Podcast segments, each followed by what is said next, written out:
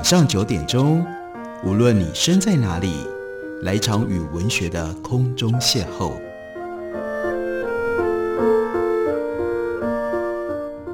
杨照谈书，邀您一同遨游文学世界，认识古今中外的经典之作。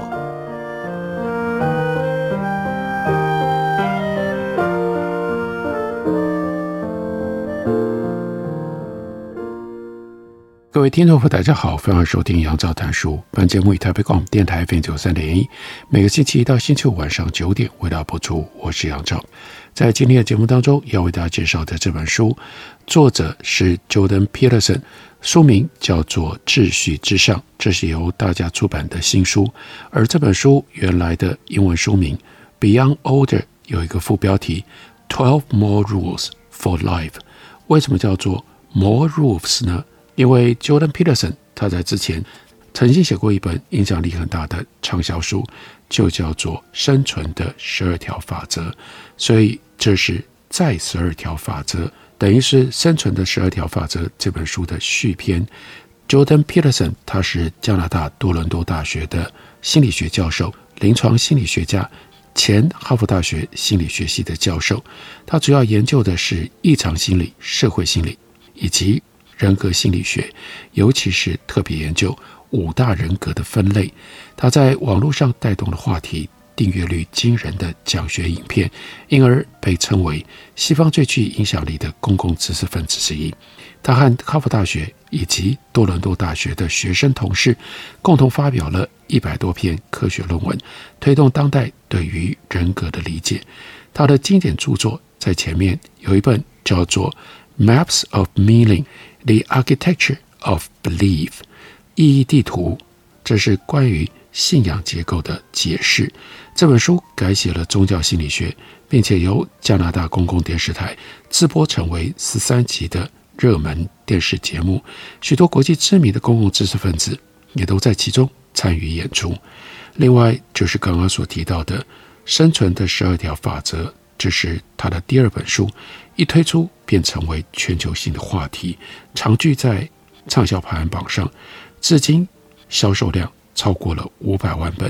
而秩序之上，今天为大家介绍的这本书，那就是他延续生存的十二条法则这种形式，对生命提出了另外十二个深刻的洞见。Jordan Peterson 他的一生非常的特别，经历非常的丰富。他在加拿大亚伯达北部非常寒冷的荒地上长大，他当过洗碗工、加油站的员工、吧台手、短期厨师、养蜂人、钻油井工人、合板研磨工，还有铁路工人，也向律师、医生、商界人士讲授神话，为联合国秘书长提供咨询，协助临床病人处理忧郁症、强迫症、焦虑症和思觉失调。担任加拿大大型律师事务所的资深合伙人顾问，并且在北美和欧洲广泛的讲学。在这本书里，Jordan Peterson 他提出了十二条生活的律则，我们来快速的看过这十二条。第一条，那是不要随便诋毁社会体制或者是创意成就的价值。第二条是想象自己可以成为什么样的人，然后呢，专一的锁定目标。第三条，那就是别把不想要的东西藏在烟雾弹里。第四条，注意，机会是潜伏在责任被放弃的地方。第五条，告诉你不要去做你讨厌的工作。第六条，抛弃意识形态。第七条，至少为了一件事情尽全力，然后去看看会有什么样的结果。第八条，设法尽量美化你家的一个房间。第九条，旧时记忆如果仍然让你烦乱不安，请你仔细完整地写下来。第十条，费心规划加上努力执行来维系婚姻当中的浪漫。第十一条，别容许自己变成怨恨、欺诈或者是傲慢的人。第十二条，即使受苦也要心存感恩。对我自己来说，看过这十二条的目录，我最好奇的是。为什么会有第八条？设法尽量美化你家的一个房间，如果大家也好奇这是什么意思，那我们就一起来看一下吧。在提出这第八条的时候，Jordan Peterson 开头先说：“我鼓励所有人把房间整理干净。”这件事情大家都知道。或许是因为我以相当认真严肃的态度提出这个朴实无华的建议，也因为我知道那是一个比看起来其实艰难多了的苦差事。顺道一提，他说我已经将近三年没有成功整理自己的房间了。我指的是家里的工作室，通常我会把它维持在相当崭新、没受破坏的状态。但是在这最近的三年的时间里，我的人生发生了太多的变化，像是政治辩论、生涯转换、不断的旅行，因而让自己陷入了极大的混乱，完全无力招架。这里我们要补上，在前言当中，Jordan Peterson 他解释这段时间他的生命当中到底发生了什么事。一开头就是非常令人惊讶的描述，他说：“二零二零年二月五日。”我居然在莫斯科的一处加护病房醒来，身上有几条大约十几公分宽的细绳绑在船沿。因为我在失去意识的时候很躁动，我会试图剥掉手背上的导管，要离开加护病房。他说，我既困惑又沮丧，不知道自己身处何处。旁边的人都讲着某一种外语。我的女儿米凯拉。和她的丈夫 Andre 都不在，他们被规定只能够短时间探访，而我醒来的当下，他们并没有被允许待在我的身边。我也对于身在此处很不高兴。几个小时之后，我女儿来了，我对她大发雷霆，我觉得被出卖了。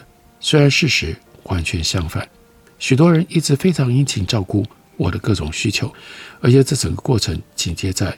极为艰巨的后勤挑战之后，因为我是在完全陌生的国家寻求医疗照护，在此之前的几星期发生了什么事，我没有丝毫的记忆。而从我十二月中旬住进多伦多一家医院到我醒来的那一刻之间的经过，我也几乎想不起来了。回顾那一年更早些的时候，我只想得起几件事，其中之一就是。我用来写这本书的时光，写作和修订《秩序之上》这本书大半内容的同时，我的家人遭逢了一连串健康问题，病情相当严重，而且发生的时间重叠，其中大部分还成为大家公然讨论的话题，所以需要说明一点细节。首先是在二零一九年一月，他的女儿米凯拉需要动手术更换大约十年前植入的大部分。人工踝关节，因为当初安装的并不完善，导致他移动相当的不便，而且伴随着严重的疼痛。后来几乎完全失去了行走的能力。于是 Jordan Peterson 就在瑞士苏黎世的一家医院陪女儿住了一个星期，度过那次的手术和初期的复原。然而，接着二零一九年的三月初，他的太太 Tammy 因为一种常见而且很大程度上可以治疗的肾脏癌，在多伦多接受了常规手术，切除患侧肾脏的三分之一。然而，手术之后一个半月，我们才得知他其实是得了一种非常罕见的恶性肿瘤，一年死亡率接近百分之百。两个星期之后，照顾他的外科医师为他切除了患侧，为他切除了。患侧肾脏剩余的三分之二，再加上一大部分相连的腹部淋巴系统，手术似乎止住了癌症的恶化，但这造成受损的淋巴系统接着发生了渗漏。这种情况被称之为叫做乳糜腹水，每天高达四公升，也就是一加仑。这危险性和原本的病情不相上下，于是长途跋涉去找。费城的医疗团队，然后开始注射一种罂粟籽油造影剂，注射九十六个小时之内，奇怪，它的渗漏就完全停止。这个突破发生在我们结婚三十周年纪念日当天。接着呢，Tammy 她恢复得很快，看起来也完全没问题。这证明每个人要活下去，就不能没有运气，也证明 Tammy 他拥有令人敬佩的体力和耐力。然而不幸的是，这些事件接踵而至的同时，换成 Jordan Peterson，他的健康垮掉了。二零一六年圣诞长假期间，他吃下了某一个东西，引发自体免疫反应。然后呢，从二零一七年年初，他开始服用抗焦虑药物。食物引发的反应让他持续不断，严重焦虑，身体极度发冷，不管穿多少衣服或者是包几层的毛毯都一样，而且血压急速的降低，每次要站起来就眼前一片。昏黑，必须弯下腰休息，重复六七次之后才能够再试着起身。接着又有失眠的问题，几乎完全无法入睡。家庭医师开给他苯二氮平类药物，还有助眠剂。吃了几次助眠剂就完全停用了。之前那些可怕的症状，包括失眠，几乎都立刻被苯二氮平类药物给治愈了，不需要用到助眠剂。持续服用这个药物几乎整整三年之久，因为那段时间生活压力异常沉重，其中有一部分是因为他的人生从原来的大学教授和临床心理师的平静日子，因为写了前面所提到的生存十二条法则，变成了受欢迎，因而也就受骚扰的公众人物。这是他这几年当中所遇到的诸多混乱事件其中的一部分。我们休息一会儿，等会儿来继续聊。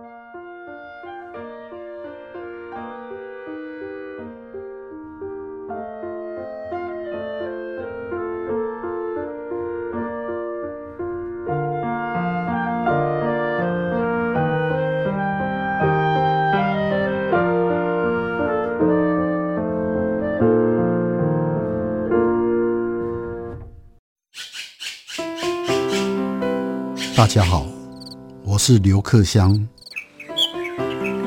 亲近自己的城市，找回城市的温暖。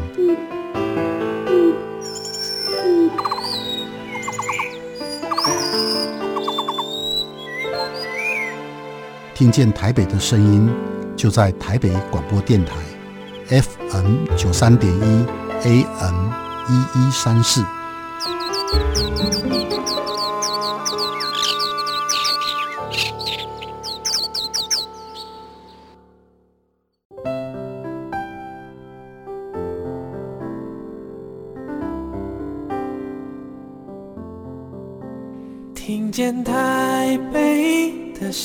你，拥有颗热情的心，有爱与梦想的电台，台北广播 FM 九三点一。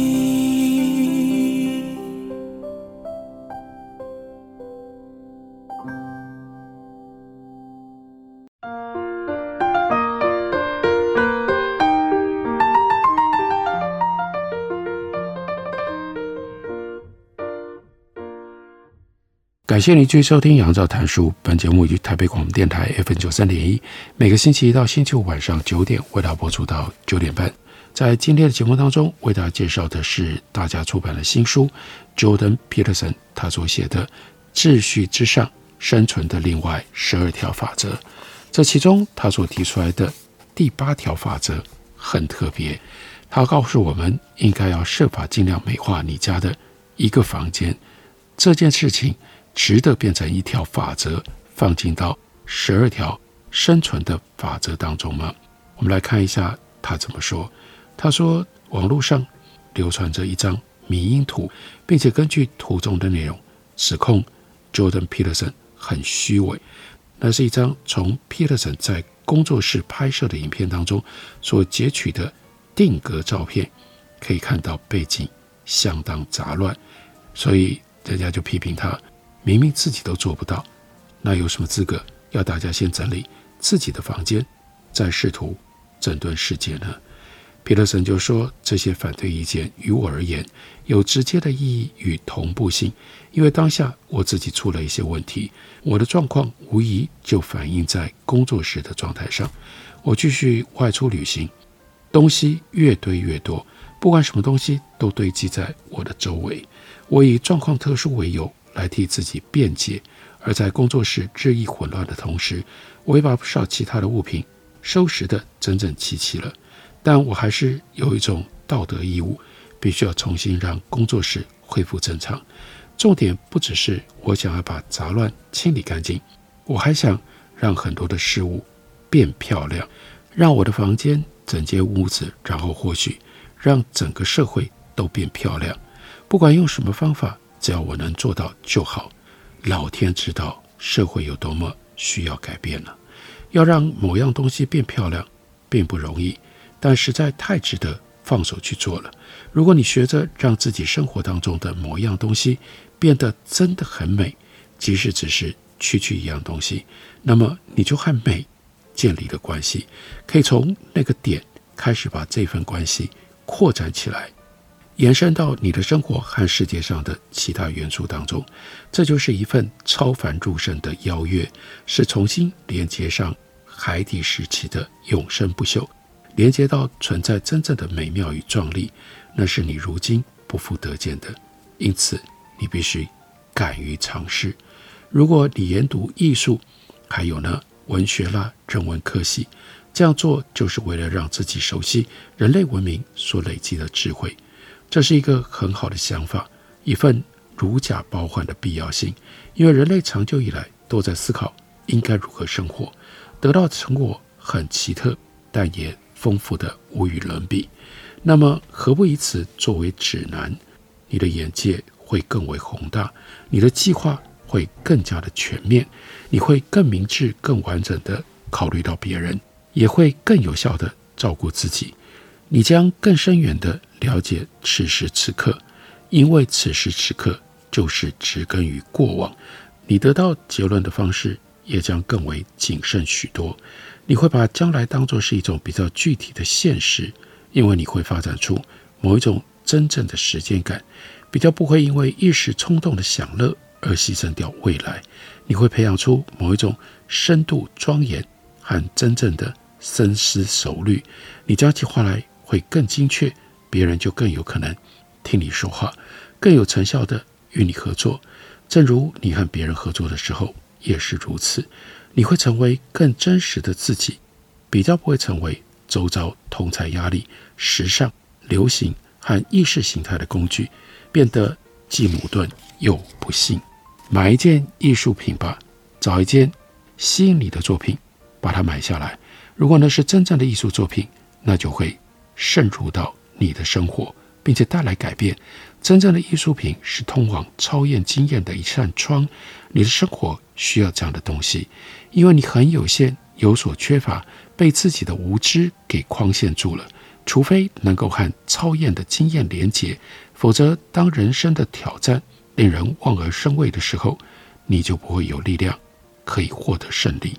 你需要和超出你以外的事物建立起一道连结，就像从船上落水的人需要。救生用具，而邀请美感进入到你的生活里，就是达成这个目的的一种方法。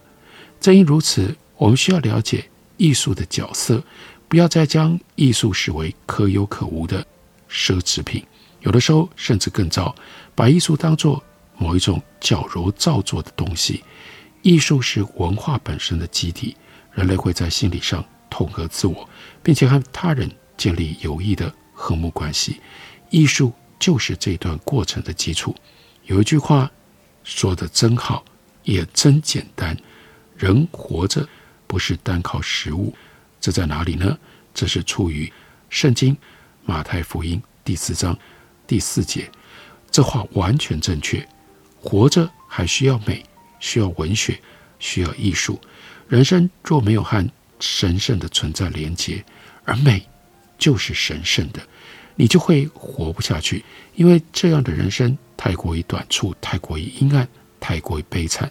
我们必须机警而且清醒，做好准备，才能好好活着，适当的适应这个世界，不会毁坏事物，包括不会去毁坏我们自己，而美就可以帮助我们欣赏存在的奇妙，促使我们寻求感恩，否则我们可能很容易保持着有害的怨恨。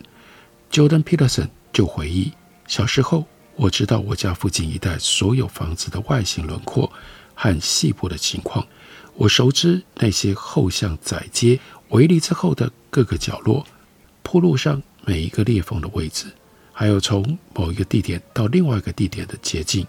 我的地理活动范围并不大，但我彻底的探索过，拥有非常详细的知识。现在我成年了，却不再如此。他说：“我在小时候成长的地方生活了九年，童年和青少年时期大半时间在那里度过，但现在我依然能够详细描绘出当时住家的街道。相对的，在多伦多的同样一条街上居住的时间。”超过成长的那个地点已经有时间上两倍了，但对于我家附近的房子，我都还是有模糊的认识。他说：“我一点都不觉得这是一件好事，相反的，它让我很不自在。走在街上看到当地的房子，我仿佛感觉房子只是一个图示，然后我就把注意力。”转移到别的东西上了。我没有看到房子特有的木板屋顶、颜色、那里种的花和建筑的细节。尽管我有可能对这些东西很感兴趣，假使我注意看的话，人生走到这个点上，他说我在太多地方看过太多房子了，所以走过一间房子就知道它大概可以做什么，而它的用途非常少，因此我会忽视。房屋细部的独特性和美感，它独一无二的特点，无论好坏。当我路过的时候，我只会看一眼来确定方向，然后就继续思考，完全心不在焉。这其实亏大了，因为我根本没有用心注意成年之后所居住的社区，不像小时候在家乡那样，我和世界的本体分离了。因为在某一个很重要的方面，就少了一种非常深切的归属感。对我来说，知觉感受就被功能性、实用性的记忆给取代了。这在某些方面令我比较有效率，但代价则是对于世界的丰富就只剩下贫乏的体验。所以，Jordan Peterson 他就说：“我完全明白，我错失了美、意义和。”参与感，无论我的不耐烦带来哪些效率方面的好处，我很严密、机警、专注，不浪费时间。但我为此付出的代价，就是效率、成就和秩序所要求的盲目。我不再看见这个世界，只看见我以最高的速度和最低的成本探索世界的时候所需要的极少量的内容，而那其中毫无惊喜。我有着。成年人的责任，有一份吃力的工作，我必须照顾家庭，这就表示要牺牲现在，致力于未来。然而，身边有幼童，发现他们全神贯注于此时此刻，并且陶醉于身边的事物，让我十分强烈察觉到伴随长大成人而带来的损失。伟大的诗人明确意识到这一点，所以呢，他们提醒我们。他在这里引用了 William Wordsworth 他的一首诗《Intimations of Immortality from Recollection of Early Childhood》。这几行诗句说：回想当年，草地、树丛与溪流，大地和所有常见的景象，在我看来，都穿着神圣的光亮，梦境一般的灿烂新鲜。如今却已不同于过往，无论我走向何方。或黑夜，或白昼，当初所见，如今已不复得见。蒙福的众生灵儿，我听到你们彼此的呼唤，我看到诸天与你们同欢同喜。我的内心出席你们的庆典，我的头上戴着冠冕，你们圆满的幸福，我感受到，全感受到。